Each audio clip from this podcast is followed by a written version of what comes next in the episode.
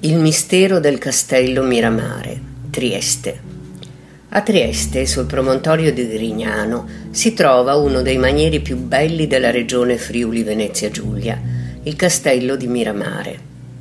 Costruito per volere di Ferdinando Massimiliano d'Asburgo come dono d'amore per la sua sposa Carlotta del Belgio, è così chiamato per la particolare posizione su cui fu costruito, sulla punta del promontorio, a picco sul mare, dal quale si gode un'incantevole vista. Ma come ogni splendida rosa, anche questo castello pare abbia le sue spine. Infatti, si dice che non solo due fantasmi aleggiano nel parco, ma fra le mura di questo castello penderebbe un oscuro anatema. Tutto ebbe inizio dopo che nel 1864 Massimiliano d'Asburgo diventò governatore del Messico. A quel tempo quella lontana nazione era sconvolta dalla guerra civile e dopo tre lunghi anni di difficile governo Massimiliano fu catturato dalle truppe del generale Juarez e da lui venne fatto fucilare.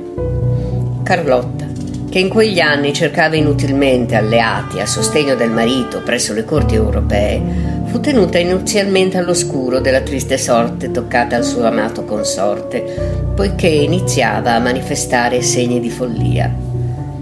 Dopo aver appreso la tragica notizia, il suo stato mentale peggiorò a tal punto che fu necessario riportarla presso la sua famiglia in Belgio, dove morì nel 1927 all'età di 87 anni. Si dice che prima di lasciare per sempre il castello di Miramare, Carlotta scagliò su questa sontuosa dimora un terribile quanto improbabile anatema. La storia di questa maledizione vuole che chiunque passi la notte nel castello morirà giovane e in terra straniera.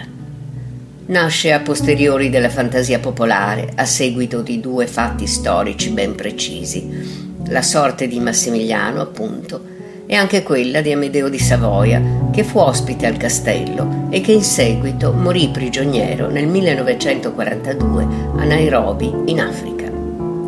Sebbene sui social la lista dei decessi legati alla maledizione è molto più lunga, gli studiosi di leggende metropolitane fanno riferimento soltanto a questi due fatti. Sempre all'interno del complesso museale del castello Miramare si dice vaghi lo spirito inquieto di una giovane dama di compagnia di Carlotta. La donna, che era segretamente innamorata di Massimiliano, pone fine alla sua vita dopo aver appreso che il suo amato era stato barbaramente ucciso in Messico dal generale Juarez.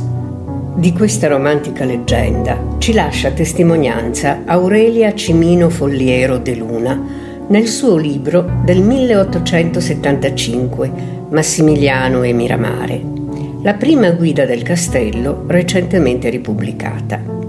Ma non è l'unico fantasma segnalato. C'è chi dice che lo stesso Massimiliano d'Asburgo, di tanto in tanto, di notte, comparirebbe nello splendido giardino botanico per assicurarsi che le piante crescano rigogliose. E guai a quanti impunemente cerchino d'appropriarsi di una talea, correrebbero il rischio di essere schiaffeggiati da mani spettrali.